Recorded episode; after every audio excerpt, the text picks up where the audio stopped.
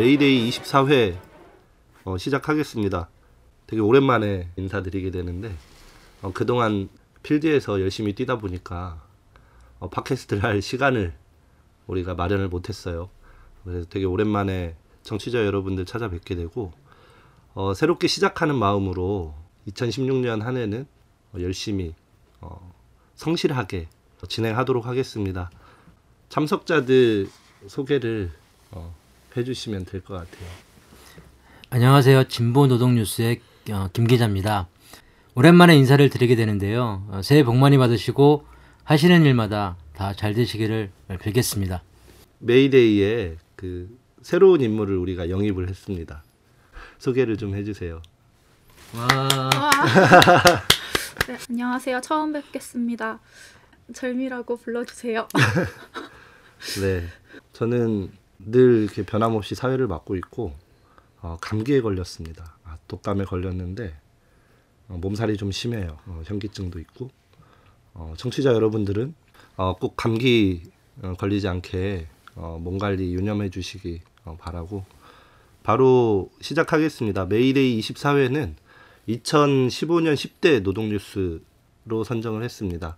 우리가 해마다 한 해를 이렇게 총화하고 전망하는 차원에서의 10대 노동 뉴스를 선정해서 발표를 했는데 어, 올해 조금 늦어지긴 했습니다만 어, 청취자 여러분들과 같이 공유하는 게 좋을 것 같아서 어, 주제를 이렇게 선정을 했고요. 바로 어, 진행하겠습니다.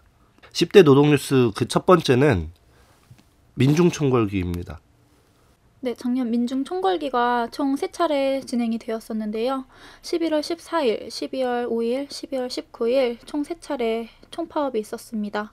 민주노총의 11월 총파업은 한상균 지도부 출범과 함께 예고되고 준비되어 온 만큼 11월 총파업에 대한 조합원과 민중의 기대가 컸습니다. 박근혜 정권으로 인해 고통받는 대상이 비단 노동자만이 아니기에 정권에 대항한 전체 민중의 총궐기를 제안한 것은 매우 바람직한 일이었습니다. 노동 계급이 단연 선봉에서 투쟁하여야겠지만 노동 계급만으로는 판가리 대결의 승리를 보장할 수 없습니다.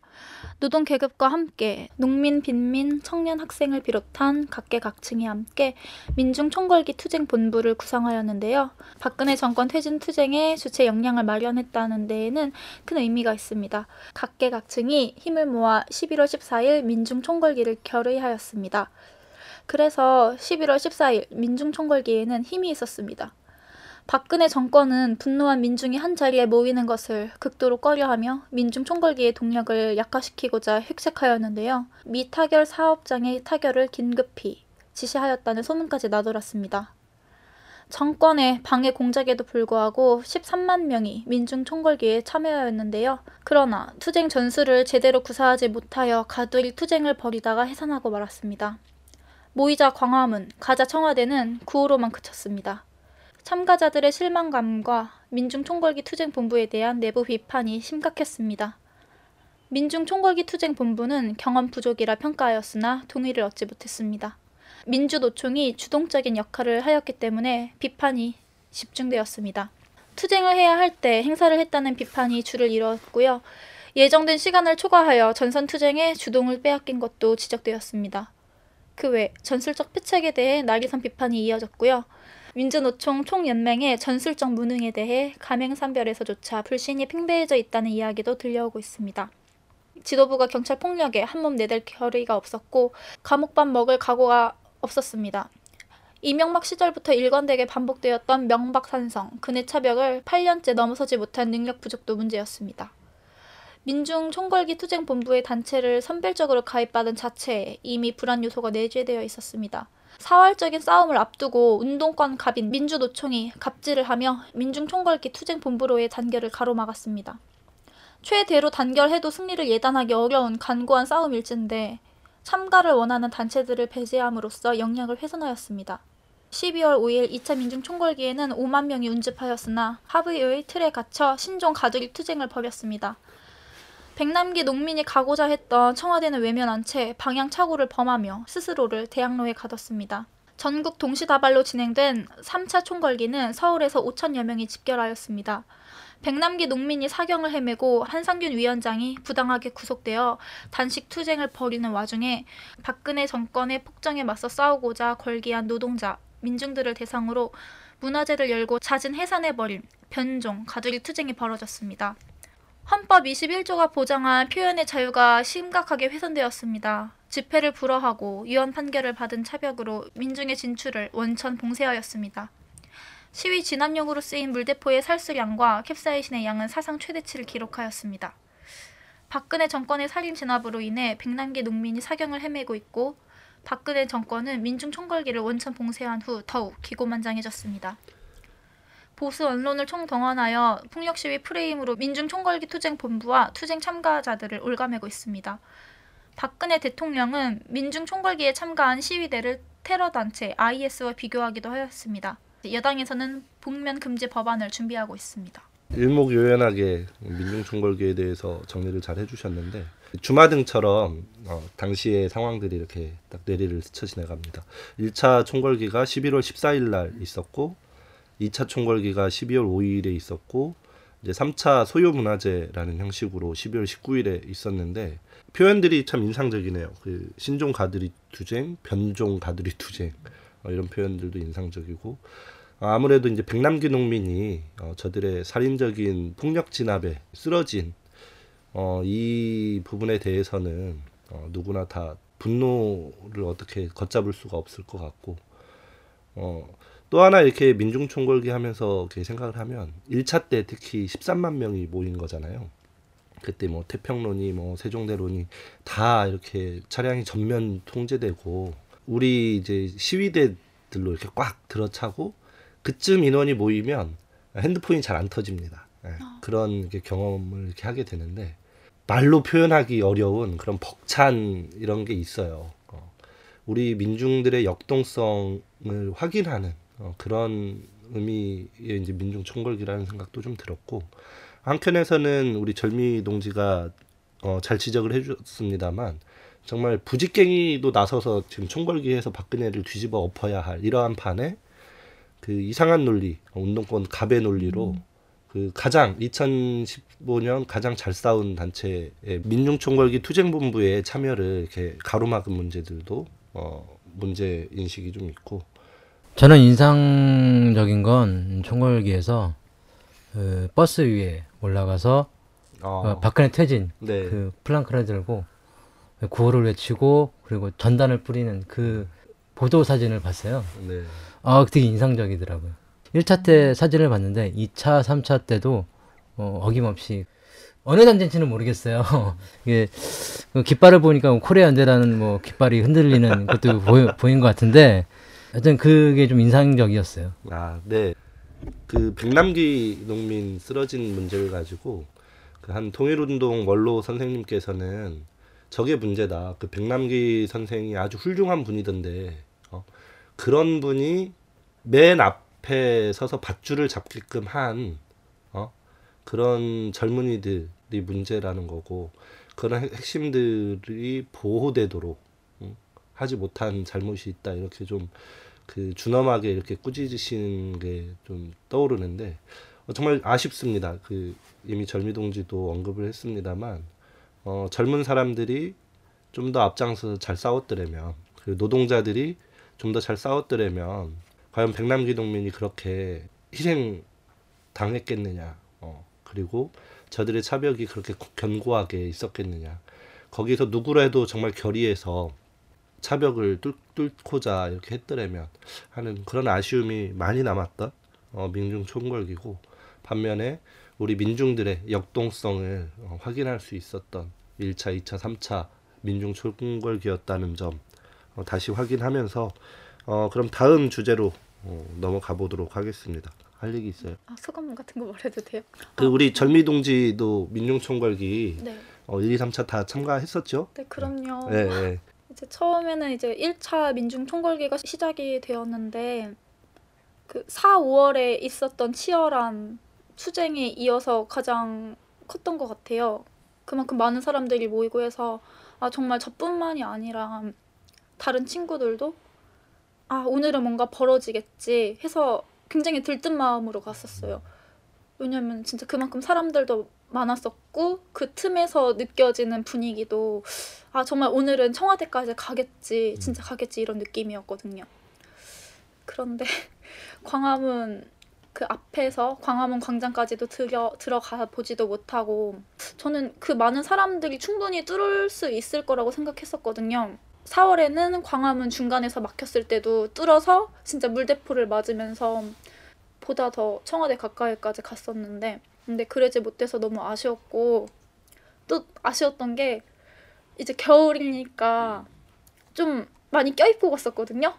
근데 1차, 2차, 3차 다 날씨가 푹한 거예요. 그 밤이 돼서도 이런 파카 같은 거 없어도 버틸 수 있을 만큼 그래서 너무 아쉬웠고 또 2, 3차 때는 네, 2, 3차 때는 또 너무 이해가 안 됐던 게 이제 백남기 농민께서는 스스로 70세의 고령의 몸에서 청와대에 가기 위해서 그 앞에 나가서 맨손으로 밧줄을 잡아 끄셨거든요. 네.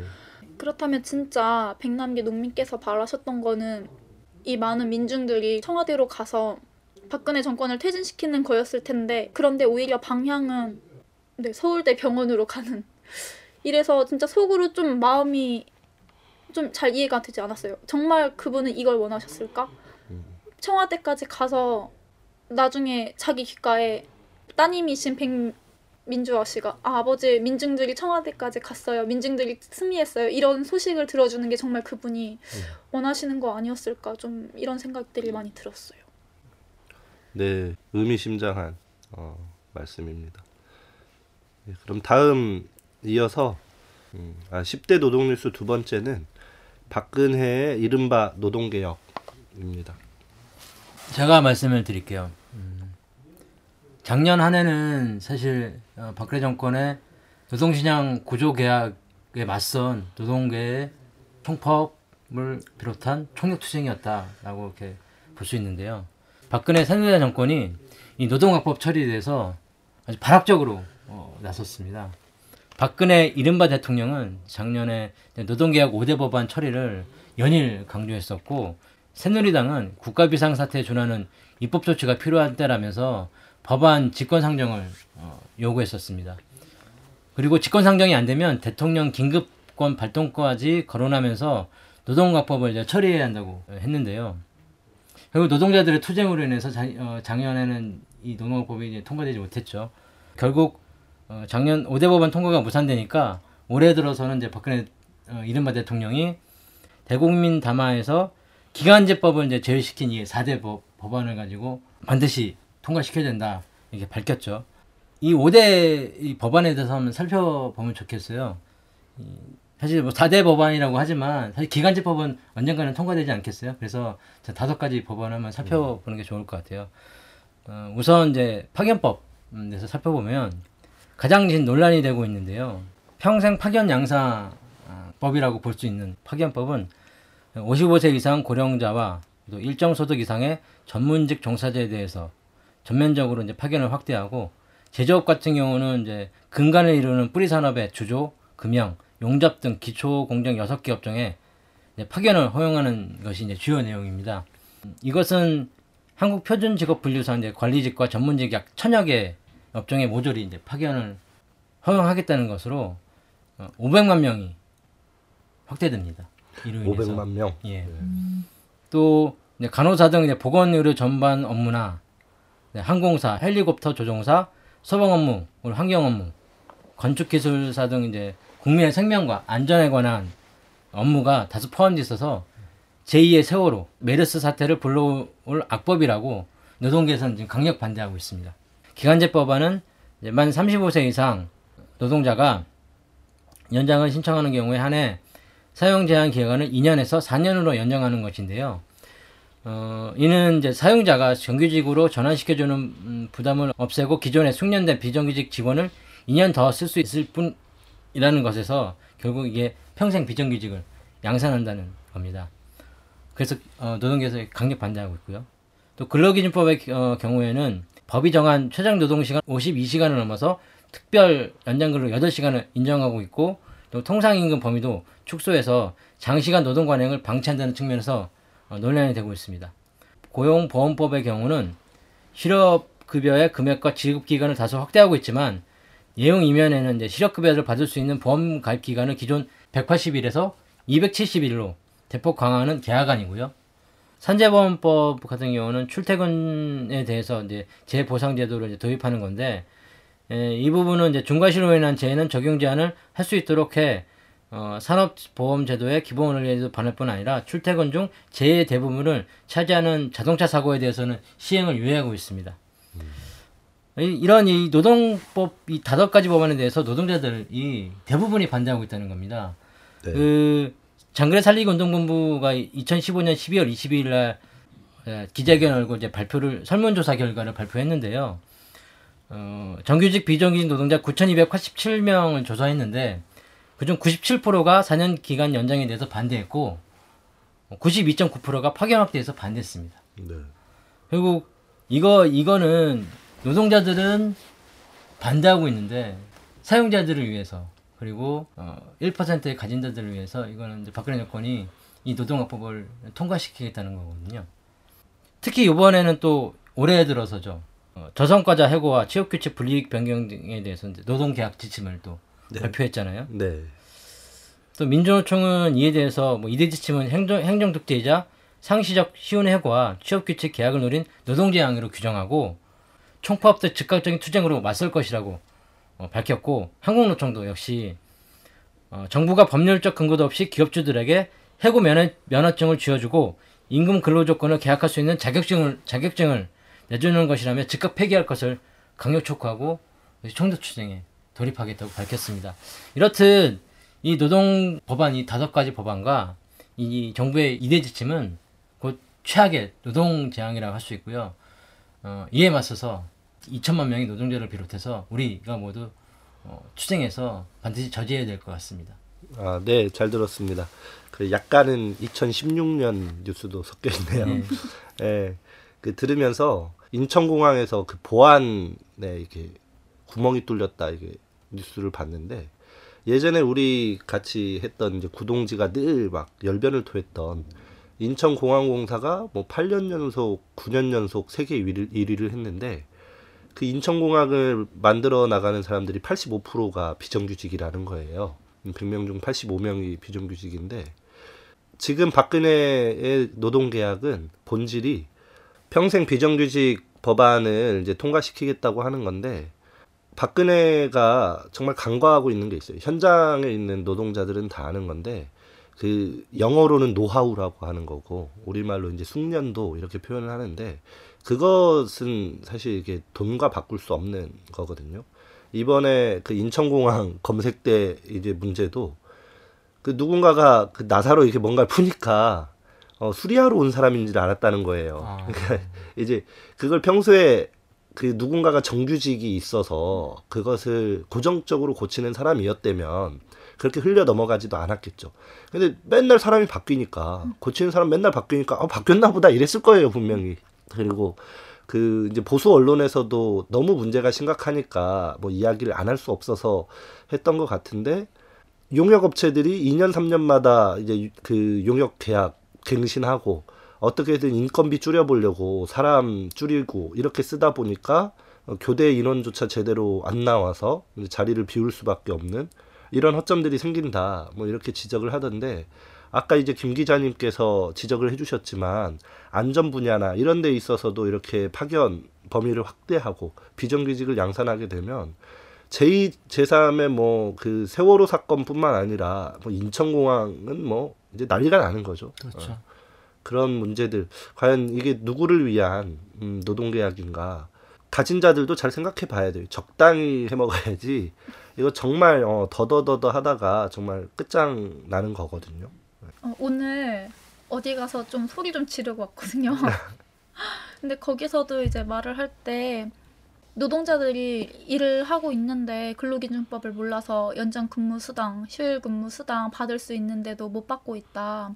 이런 대 노동 계약까지 되면은 정말 노동자들은 노예로만 살아가라는 것인가? 이렇게 말을 하니까 어떤 여성분이 굉장히 공감 간다는 표정으로 고개를 끄덕끄덕 하면서 지나가시더라고요. 정말 모든 사람들이 이거에 대해서는 자신의 생존과 연결되어 있는 거잖아요. 네. 다 똑같은 마음일 것 같아요. 음. 네. 2015년 10대 노동뉴스 세 번째는 어, 민주노총 총파업입니다. 어, 민주노총 총파업 얘기 안 할 수 없죠. 그 민중총궐기와 이렇게 별도로 떼어서 이제 424 선제파업, 어, 923 총파업 등 파업이 있었는데 말씀해 주시죠. 네, 민주노총 총파업에 대해서 말씀드리자면 민주노총 첫 직선제 선거에서 한상균 지도부가 당선되었다고 합니다. 한상균 지도부는 절박하다, 단 한 번의 승리가 를 슬로건으로 내걸고 일관되게 총파업을 공약으로 했는데요. 전노현 마지막 위원장이었던 양규헌 전 위원장은 한상균 지도부의 출범을 두고 민주노총 8기 출범을 알리는 동시에 이른바 좌파는 심판대에 올려졌다고 평했습니다. 그동안 민주노총 총파업 불발에 대해 가차없는 비판을 가했던 이른바 좌파였기 때문입니다. 양규헌 전 위원장은 무거운 과제를 안고 민주노조 운동의 미래와 변혁 운동에 새로운 이정표를 세우는 장으로 장엄한 발길을 옮겨야 한다며 당장 총, 당장 총파업에만 매몰되어서는 안 된다는 조언을 했습니다. 한상균 지도부는 총파업 공약을 이행하기 위해 부단히 노력했습니다. 지난해 1월 29일 개최된 2015년 제1차 중앙집행위원회에서 4월 선제적 총파업을 만장일치로 결의했습니다. 2월 5일 민주노총 중앙위와 2월 12일 정기대 의원 대회를 통하여 또다시 만장일치로 총파업을 결의했습니다. 민주노총 조직체계를 총파업 투쟁본부로 개편했습니다. 민주노총 424 총파업 성사로 하반기 대대적인 총파업 투쟁 가능성을 확인하였는데요. 세월호 참사 1주기와 맞물린 민주노총의 총파업 투쟁은 힘이 있었습니다. 그러나 4.24 총파업의 성과가 일련의 흐름으로 이어지지 못하고 단절되었고 특히 세월호가 민주노총이라는 구호와 달리 노동절 집회 당시 세월호 유족이 안국동에서 고립되었을 때 10만을 헤아리던 민주노총은 모두 해산해버려 아쉬움을 남겼습니다. 박근혜 이른바 정권은 4대 개혁, 노동개혁을 핵심 국정 과제로 제시하였는데요. 새누리당 김무성 대표가 총대를 맺고 이른바 노사정 야합이라는 초강수를 동원했습니다. 민주노총은 즉각 반발에 나섰습니다. 9.17 전국 단위 사업장 대표자 회의에서 500명의 각급 대표자가 집결하여 노동계약은 결국 박근혜 이른바 정권을 심판하는 부메랑이 될 것이라며 사직생의 정신으로 전체 노동자의 명운을 걸고 투쟁할 것임을 천명하며 9.23 총파업을 결의했습니다. 민주노총의 총파업 지침에 따라 전국에서 조합원들이 결집하였지만 이해할 수 없는 전술 운용으로 허무하게 막을 내렸고 한상균 위원장이 전술 오류를 사과하며 조합원들의 분노를 가까스로 수습했습니다. 아, 네, 잘 들었습니다. 그4.24 총파업 때는 어, 그 총파업 일정과 별개로 우리 동지들이 남대문 경찰서에 잡혀간 일이 생겼어요. 그래가지고 남대문 경찰서를 아주 그냥 어, 들었다 놨는데 어, 그 기억이 좀 어, 어, 새록새록 떠오릅니다. 저는 작년과 이제 올해 작년 특히 이제 작년을 보면서 총파업을 보면서 어, 그런 생각이 들었어요. 이제 96, 97 여기서 총파업과는 좀 많이 다르다라는 생각이 들었고 엄혹함과 그리고 심각성은 더 큰데 총파업의 어떤 어떤 분위기라든가 이런 것을 보면 좀 아쉽다는 생각이 좀 많이 들었어요. 많이 들었고 그때 9697 노기도 총파업 때는 계속 연일 계속 어, 집회하고 그리고 총파업하고 막 그랬었는데 좀 아쉽다는 생각이 좀 들었고요. 작년에 그걸 보면서 어, 여러 기자회견 속에서 제2의 노게트 총파업을 만들어야겠다고 사실 밝혔었거든요. 근데 좀 그게 좀 아쉽다는 생각이 들었습니다. 상반기에는 민주노총 자체의 총파업 투쟁이었고 그것이 하반기로 가면서 이제 민주노총이 제안하고 각계각층이 동참해 나서는 어, 그런 방식으로 어, 발전되는 양상은 아주 좋았다고 생각을 합니다. 근데 말 그대로 총파업이라고 하면 그 생산을 멈추고 물류를 멈추고 다 멈추는 거잖아요. 멈춰서 정말 세상을 바꾸겠다는 그런 강력한 결의와 실천이 어, 동반되지 않으면 어, 안 하니만 못하다. 어, 뻥파업은 정말 이제 그만해야죠. 한상균 지도부의 그 절박하다 그 단 한 번의 승리가 이 슬로건을 매우 좋아하거든요. 네. 99번 이렇게 패배할지라도 그 단 한 번의 어, 승리를 얻기 위해서 더 잘 준비하고 더 강고하게 잘 싸워 나갔으면 하는 그런 2016년이 어, 됐으면 하는 어, 바람입니다. 음, 다음 순서로 이어가겠습니다. 2015년 10대 노동뉴스 네 번째는 어, 이런 엄혹한 시기에도 그 남과 북의 어, 화해와 협력, 통일을 지향하는 그런 흐름이 있었습니다. 남북 노동자 통일 축구 대회에 대해서 이야기 나누겠습니다. 2007년 이후로 8년 만에 아마 음, 축구 대회가 열렸습니다. 그 10월 29일 날 평양에서 10만여 명의 시민이 이제 원집합 가운데 아주 크게 치러졌는데요. 이번 남북 노동자 통일 축구 대회는 예, 민주노총과 한국노총이 북코리아의 직업 총동맹 직총이라고 하죠. 직총에 이제 제안하면서 성사됐는데요. 재작년이죠. 2014년 12월 1일 날 어, 광복 70년 그리고 분단 70년 민족의 해와의 평화를 위한 남북 노동자 통일 축구 대회 남측 추진이와 북측 추진이가 각각 이제 결성하게 되는데요.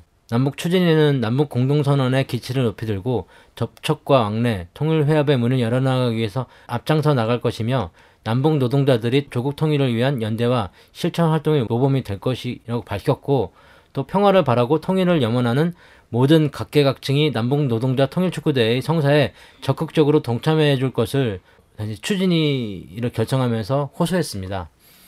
어, 남북 노동자 통일축구대회는 2014년 10월 7일 통일축구대회 추진을 이제 양대노총이 발표했고 어, 10월 24일 날 이제 북측이 6.15 북측이 이제 노동자 문과위원회에 이제 제안하면서 이제 시작됐는데요. 2015년 1월 남측은 어, 이창복 6.15 남측 어, 상임위 의장을 비롯해서 5인을 이제 남북 노동자 통일축구대회 명예추진위원장으로 위촉하고 각 지역별 지역 추진위를 이제 결성합니다.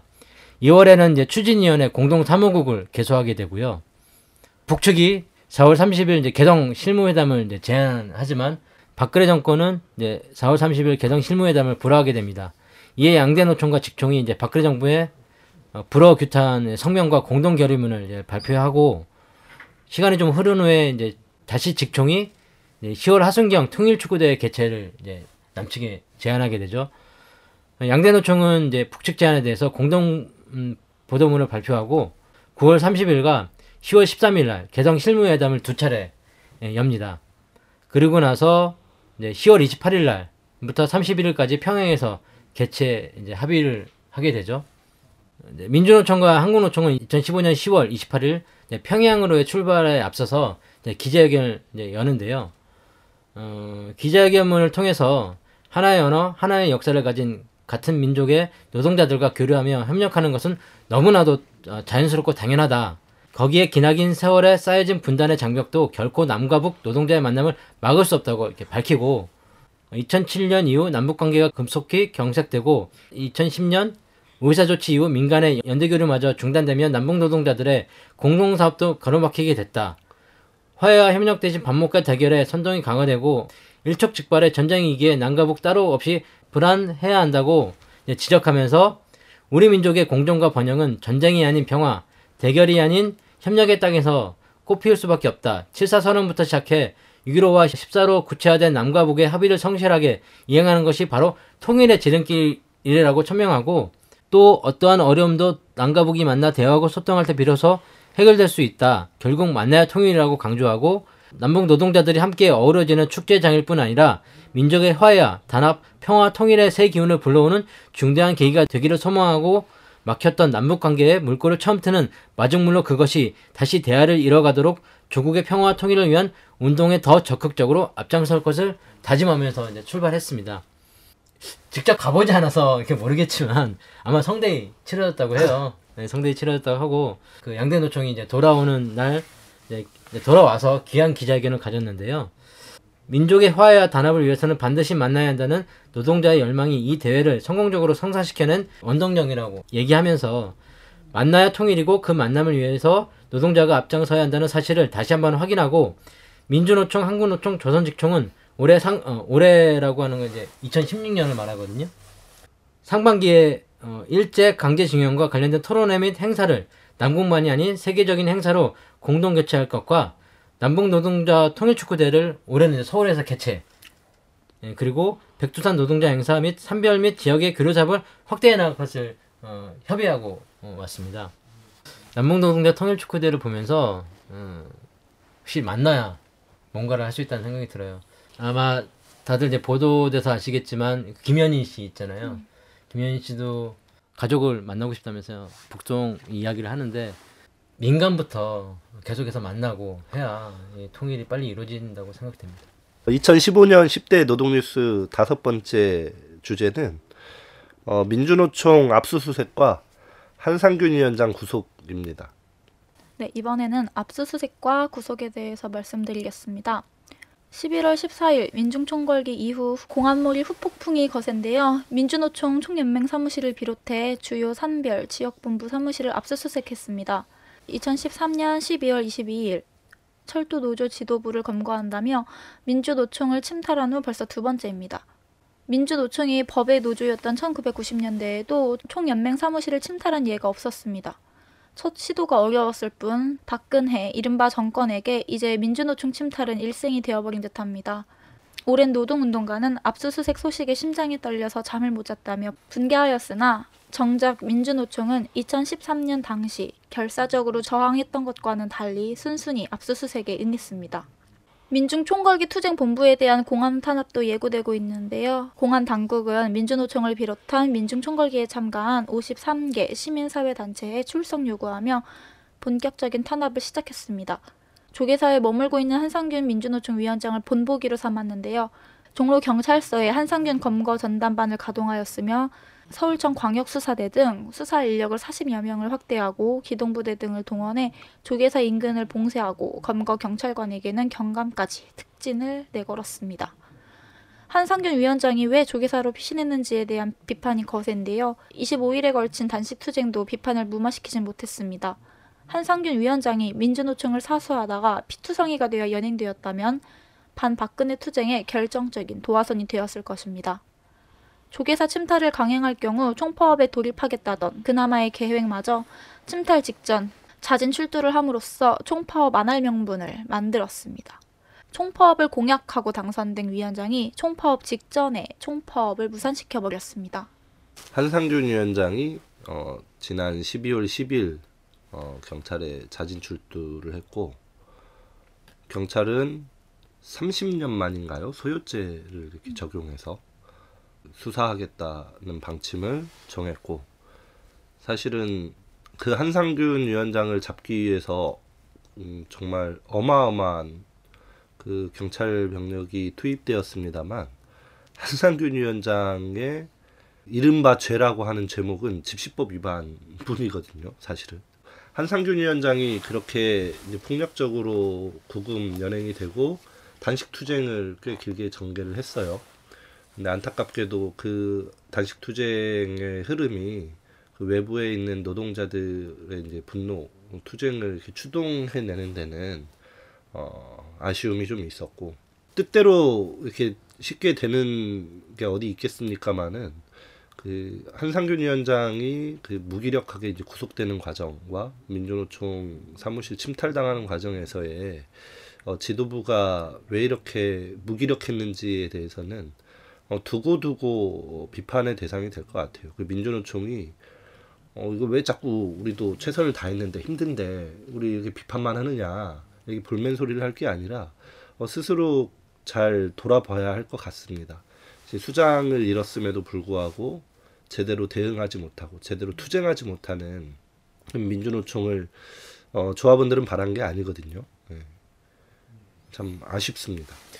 저는 이번 침탈과 그 구속을 보면서 지난 철도 그 김영환 위원장이 이제 민주노총에서 농성을 그러니까 경찰이 김영환 위원장을 이제 연행하려고 침탈을 하잖아요. 그때를 생각할 수밖에 없어요. 보면 참 그때는 경찰들이 들어왔지만 완전 역공을 맞았거든요. 역공을 막 맞았고 특히나 이제 김영환 위원장이 이제 민주노총 그 청년맹 그 안에서 했다는 게 참 중요한데 이번에 이 민주노총이 아닌 조기사에서 농성하는 게 이게 어떤 의미를 두고 있는지 사실 이해가 잘 안 가고요. 단식 투쟁도 투쟁을 좀 모아내고 어, 해야 되는데 좀 그런 것이 없이 좀 정리했다는 게 좀 아쉬움이 좀 남는 것 같아요. 어, 2015년 10대 노동뉴스 여섯 번째는 해마다 음, 계속 강고하게 이어지고 있는 비정규직 노동자들의 투쟁으로 어, 선정하였습니다. 2014년에도 삼성전자 비정규직 노동자들을 비롯해서 비정규직 노동자들이 인간답게 살고 싶다고 외치면서 스스로 목숨을 끊고 또 비정규직 노동자들은 열차 투쟁을 전개하고 고공농성을 전개하고 이렇게 투쟁을 해왔는데 2015년에도 변하지 않고 또 비정규직 노동자들의 투쟁은 음, 이어지고 있었습니다. 작년에도 비정규직 노동자 세 분이 스스로 목숨을 끊었는데요. 2월 16일 전남 금호타이어 곡성공장에서 김재기 이 노동자가 분신했습니다. 고 김재기 노동자는 유서를 통해서 제가 죽는다 해서 노동 세상이 바뀌지 않겠지만 금호타이어만은 어, 바뀔 거란 걸 바란다. 노동자 세상이 와서 노동자가 주인 되는 그날까지 저 세상에서 노력하겠다라고 남기면서 돌아가셨습니다. 김재기 노동자는 비정규직 양산하는 도급화를 막겠다면서 투쟁에 나서다가 결국 스스로 목숨을 끊었는데요. 이뿐만이 아닙니다. 또 5월 들어서는 포스코 사내하청지회 이지테크 어, 양우권 분회장이 자결하죠.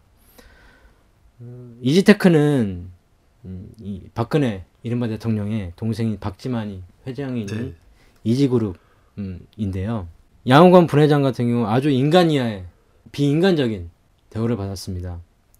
노조 활동을 했다는 이유만으로 대기 발령, 표적 징계, 해고와 면직, 주식적 따돌림, 감시행위 등 어, 인간적으로 도저히 생각할 수 없는 짓들을 어, 어, 장행하게 되죠.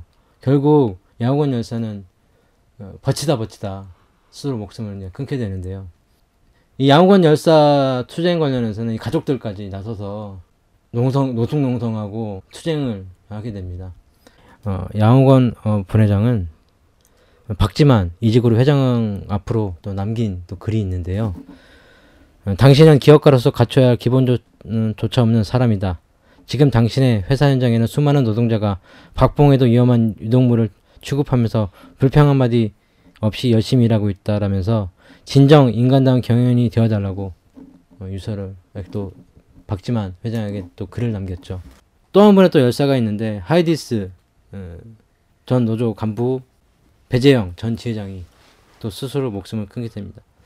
이렇게 비정규직 노동자들이 인간답게 살고 싶어 했지만 이 자본과 이 정권에 의해서 스스로 목숨을 끊어야 하는 이런 상황들이 작년에도 계속 이어지게 된 거죠.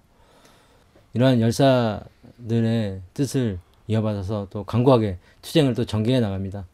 삭발 투쟁부터 단식 투쟁, 뭐 노숙농성 등 여러 가지 농성공화국 편에서도 이야기하겠지만 비정규직 노동자들은 지난해에 이어서 올해도 비정규직 투쟁들은 강국에 더 어, 전개될 것 같습니다. 2015년 10대 노동뉴스 일곱 번째는 어, 연금 계약 저지 투쟁, 어, 전공로 분열 이렇게 선정을 했습니다. 제가 직접 준비를 했습니다만 음, 사실 이게 좋은 뉴스가 아니에요. 어, 공무원 연금 계약 그 저지 투쟁은 사실 2014년부터 2015년에 걸쳐서 그 2년 동안 이렇게 힘있게 좀 진행이 됐는데 그 전국 공무원 노동조합, 전국 교직원 노동조합 등 50개 단체로 구성된 공적연금 강화를 위한 공동투쟁본부가 있었어요.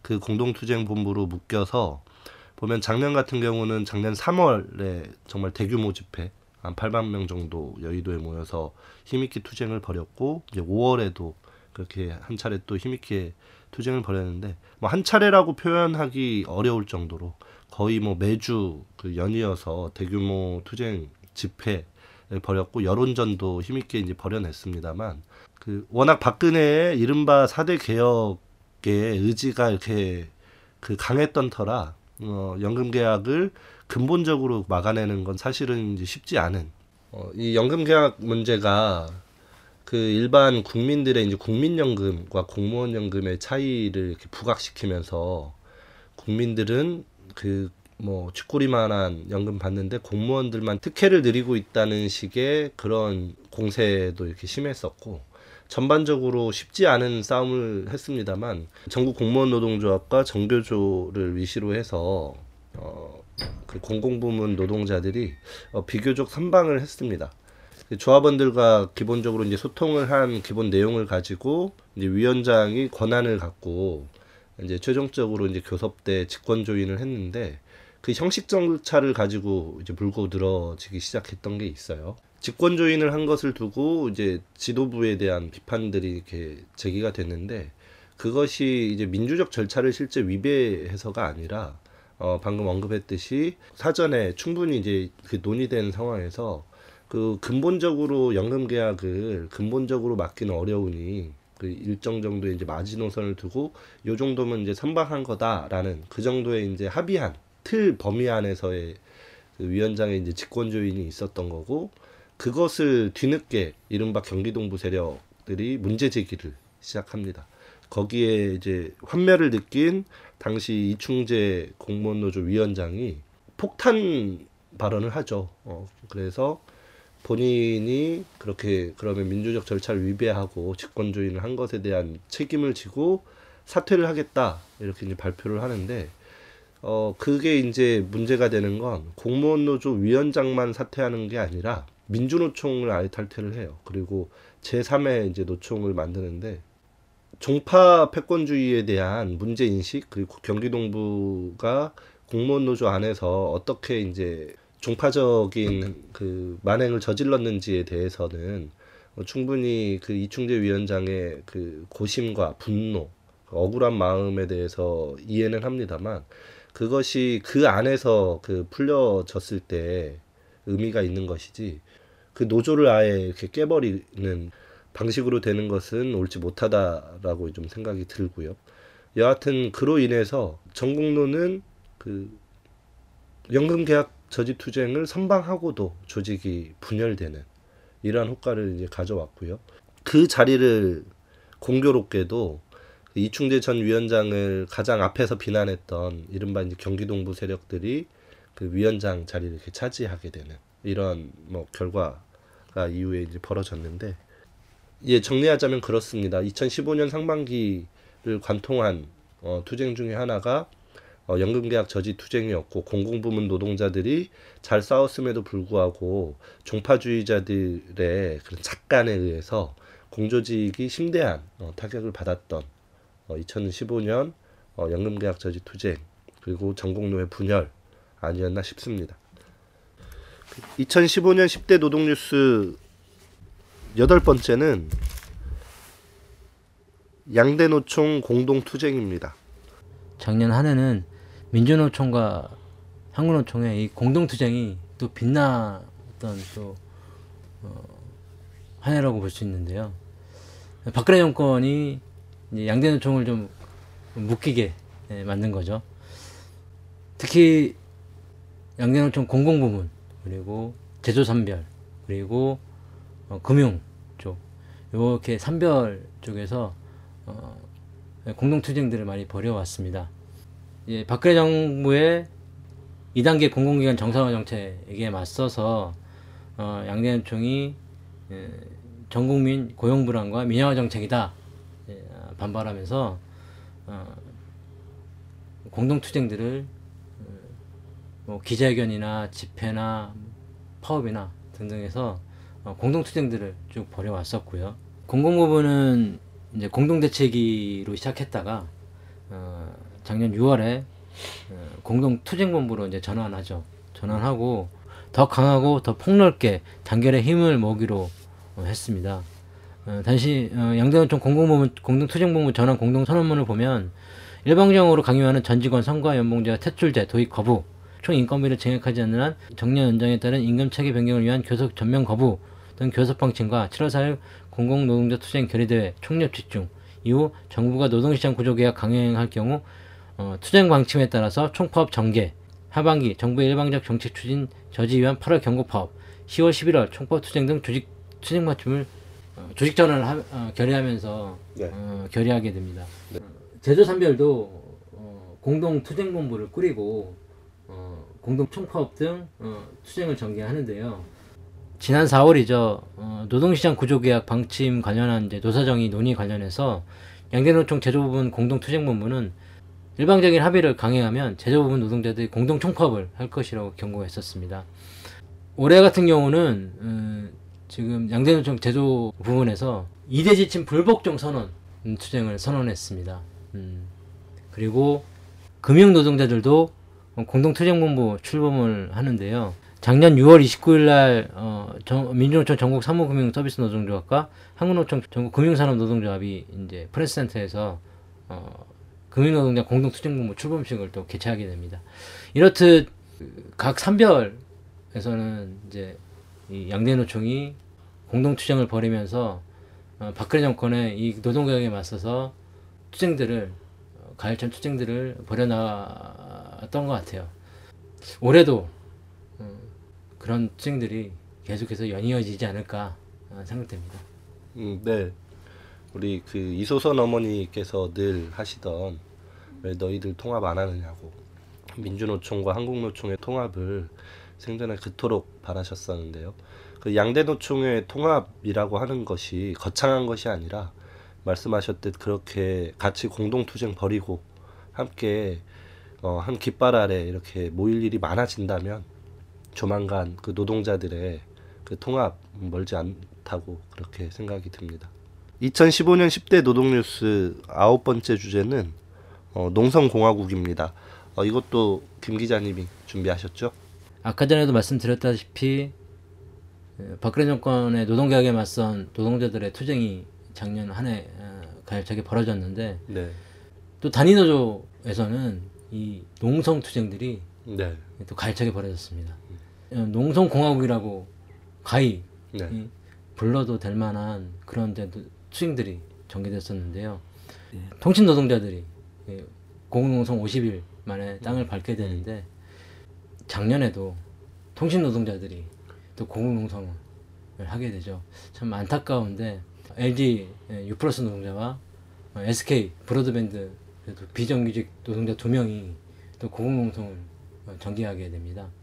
수백일의 파업투쟁과 공공농성을 네, 전개하게 되고요. 아마 아시겠지만 김진숙 지도위원이 과거에 크레인에 올라가서 공공농성을 벌였는데 이 기록을 어, 깨는 노동자가 또 작년에 생깁니다. 언론에서도 많이 보도가 되긴 했었는데요. 음, 굴뚝농성 408일을 전개한 차광호 어, 노동자가 있습니다. 408일을 굴뚝농성 그 굴뚝에서 참 지낸다는 게 정말로 쉽지 않은데 목숨 건 음, 투쟁을 전개하면서 어, 사측과 합의하고 내려옵니다. 그런데 이 경찰들이 바로 또 연행해서 어, 참 내려오자마자 땅을 밟자마자 바로 연행하는 그런 또 사태가 벌어지기도 합니다. 네, 다행히 바로 풀려나기도 했고요.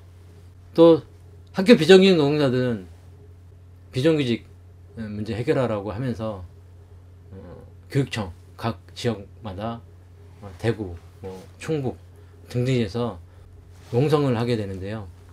경북 같은 경우는 돌봄 교실 전담사 노동자들이 몸에 쇠사슬을 묶고 무기한 어, 농성에 또 돌입하게 됩니다. 또 지금 농성을 전개하고 있는 기아자동차 비정규직 노동자들도 아실 겁니다. 200일이 넘도록 작년부터 이어서 올해까지 지금 진행하고 있고요. 너무나 많은 노동자들이 고공농성을 전개하고 어, 노숙농성을 전개해서 다 이야기를 담으려면 저 한도 끝도 없어서 마음이 좀 아프기도 합니다만 노동자들이 일을 하는 것이 아니라 목숨 건 농성을 전개할 수밖에 없는 이러한 구조, 이러한 사회가 바로 우리나라의 현실이 아닐까 싶고요. 지금도 이 차가운 겨울날 어, 공공농성을 전개하는 동지들에게 끝까지 투쟁하시라, 어, 힘내시라 응원을 전합니다. 네. 어, 사실 농성공화국이라는 말은 우리 비단 노동자들뿐만 아니라 남코리아 전체가 정말 하나의 큰 음, 정말 농성공화국이라고 하지 않을 수 없는데 그 밀양이 그러하고 또 그 제주 강정마을이 또한 그러하고 최근에는 저기 대학로에 그 이제 백남기 농민의 쾌유를 바라는 농민들의 농성 투쟁도 있고요.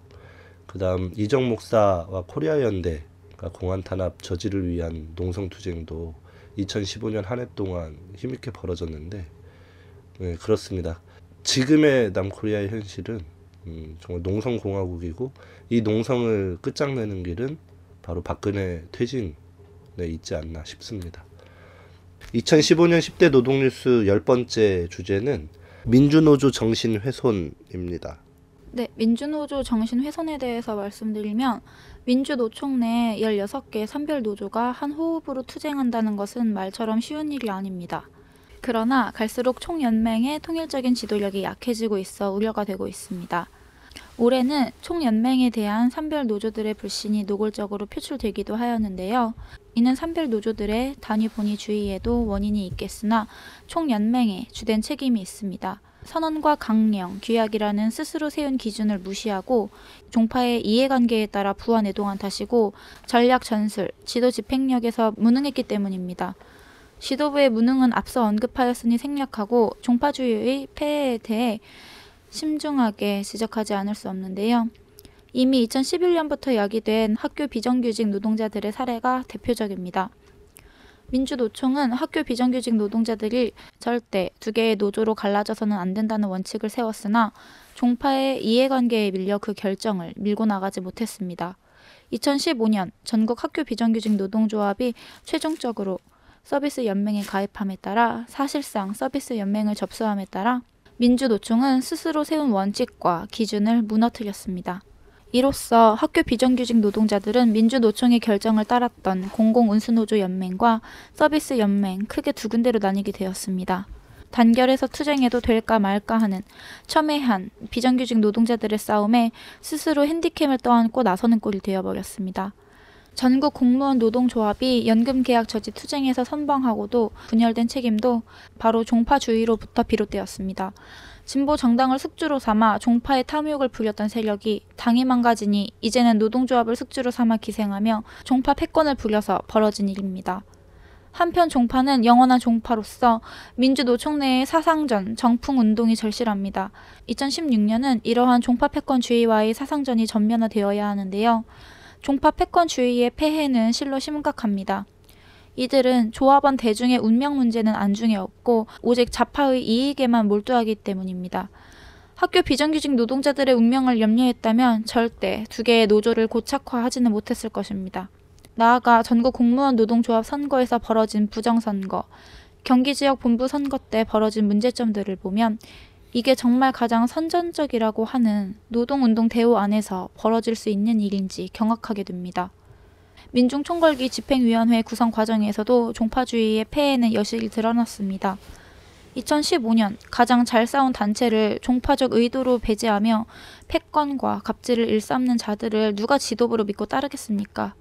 산별 노조 만능론으로는 남코리아 노동자들을 모두 포괄하지 못한다는 점이 경험적으로 확인되었음에도 불구하고 민주노총은 기어이 지역 일반 노조를 해산하고 산별 편입을 기정 사실화했습니다. 경직되고 관성화된 조직 운영의 전형이죠. 또한 관료화된 간부들이 자리를 차지하고 앉아 관성적으로 일처리를 하는 조직 구조를 혁파하지 못하는 한 침체는 계속될 것입니다. 총연맹 위원장 한 명 바뀐다고 관료화된 틀이 바뀔 수 없다며 이 조직이 왜 안 망하는지 신기하다는 민주노총 간부의 자성의 목소리에 귀를 기울여야 합니다.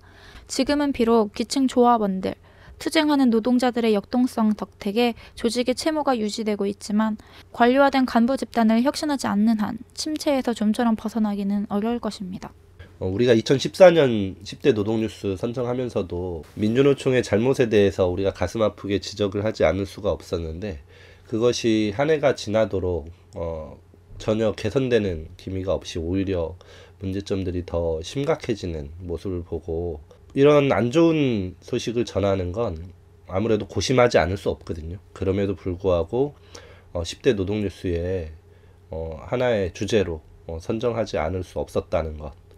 어, 이것은 민주노조 운동이 지금이라도 늦지 않았으니까요. 그 다시금 바로 잡히고 절미 동지가 이야기했듯이 민주노총 스스로가 정한 그런 규율대로 그 선언과 강령, 규약대로만 운영이 되더라도 이런 심각한 문제를 그 야기하진 않게 되는 거거든요. 공조직 위에 그 틀고 앉아서 그 종파짓을 하는 종파 패권주의자들이 어, 반드시 저는 이 팟캐스트 메이데이를 들었으면 좋겠어요. 음, 그리고 본인들이 노동운동가로서의 일말의 양심이 있다면 지금이라도 자신들의 종파짓에 대해서 제대로 총화하고 어, 혁신하는 이런 계기가 어, 되기를 바랍니다. 음, 제가 한마디 하자면 총연맹이나 어, 산별 간부들이 저는 이 전태일 정신이 뭔가 생각했으면 좋겠고요. 또 하나는 이 기층 노동자들의 투쟁. 아까 전에 얘기했지만 스스로 목숨을 끊을 수밖에 없는 노동자들 이 부분을 생각한다면 민주노동 정신이 무엇인가를 저는 알 것 같아요. 네. 네, 이렇게 2015년 10대 노동뉴스에 대해서 10가지 주제로 이야기를 나눴습니다. 오늘 처음 이렇게 함께한 어, 절미 동지도 있고 오랜만에 이렇게 무릎을 맞대고 앉은 김 기자님도 어, 반가웠습니다. 한 해 이렇게 시작하는 의미 그리고 우리 역시도 혁신이 필요합니다.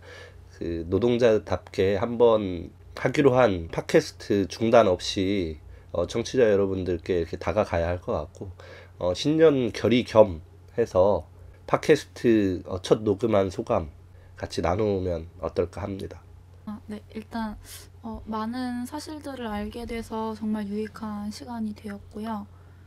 어, 보다 노동자들을 위해서 그분들이 사람답게 진짜 사람다운 삶을 살아갈 수 있도록 그 길에 함께하고 있는 메이데이 팟캐스트 잘리지 않도록 열심히 하겠습니다. 아, 우리는 일반 해고 안 합니다. 와, 음, 작년에 수많은 일들이 이, 벌어졌는데 이, 한정된 시간에 이렇게 그것들을 다 담아내기에는 좀 부족한 감이 있지 않나 또 생각이 들고요. 올해에도 작년보다는 많으면 많았지 덜하진 않을 것 같아요. 어, 작년에 이어서 올해도 노동자들의 투쟁과 실천들이 보여질 것 같고요. 어, 그것들을 저는 취재하고 보도하고 하는 일에 더 열심히 예, 정진해야 될 것 같습니다. 네, 그 오늘 2016년 첫 녹음이었는데 우리 절미 동지가 팟캐스트에 이렇게 최적화된 목소리인 것 같아요. 어, 아주 목소리가 좋고 녹음 분위기가 아주 화사합니다. 예, 그 예전에 그 어, 남자 셋이서 하던 그 칙칙함을 이렇게 벗어 던질 수 있어서 참 좋고 음, 2016년은 우리 노동자 민중들에게 매우 중요한 과제가 놓여 있습니다. 항쟁을 추동하는 2016년 그리고 노동자 민중의 정치 세력화를 구현하는 2016년으로 우리가 만들어 가야 할 겁니다. 우리 팟캐스트 메이데이는 그런 노동자 민중들의 투쟁에 언제나 함께 하겠습니다. 마치겠습니다.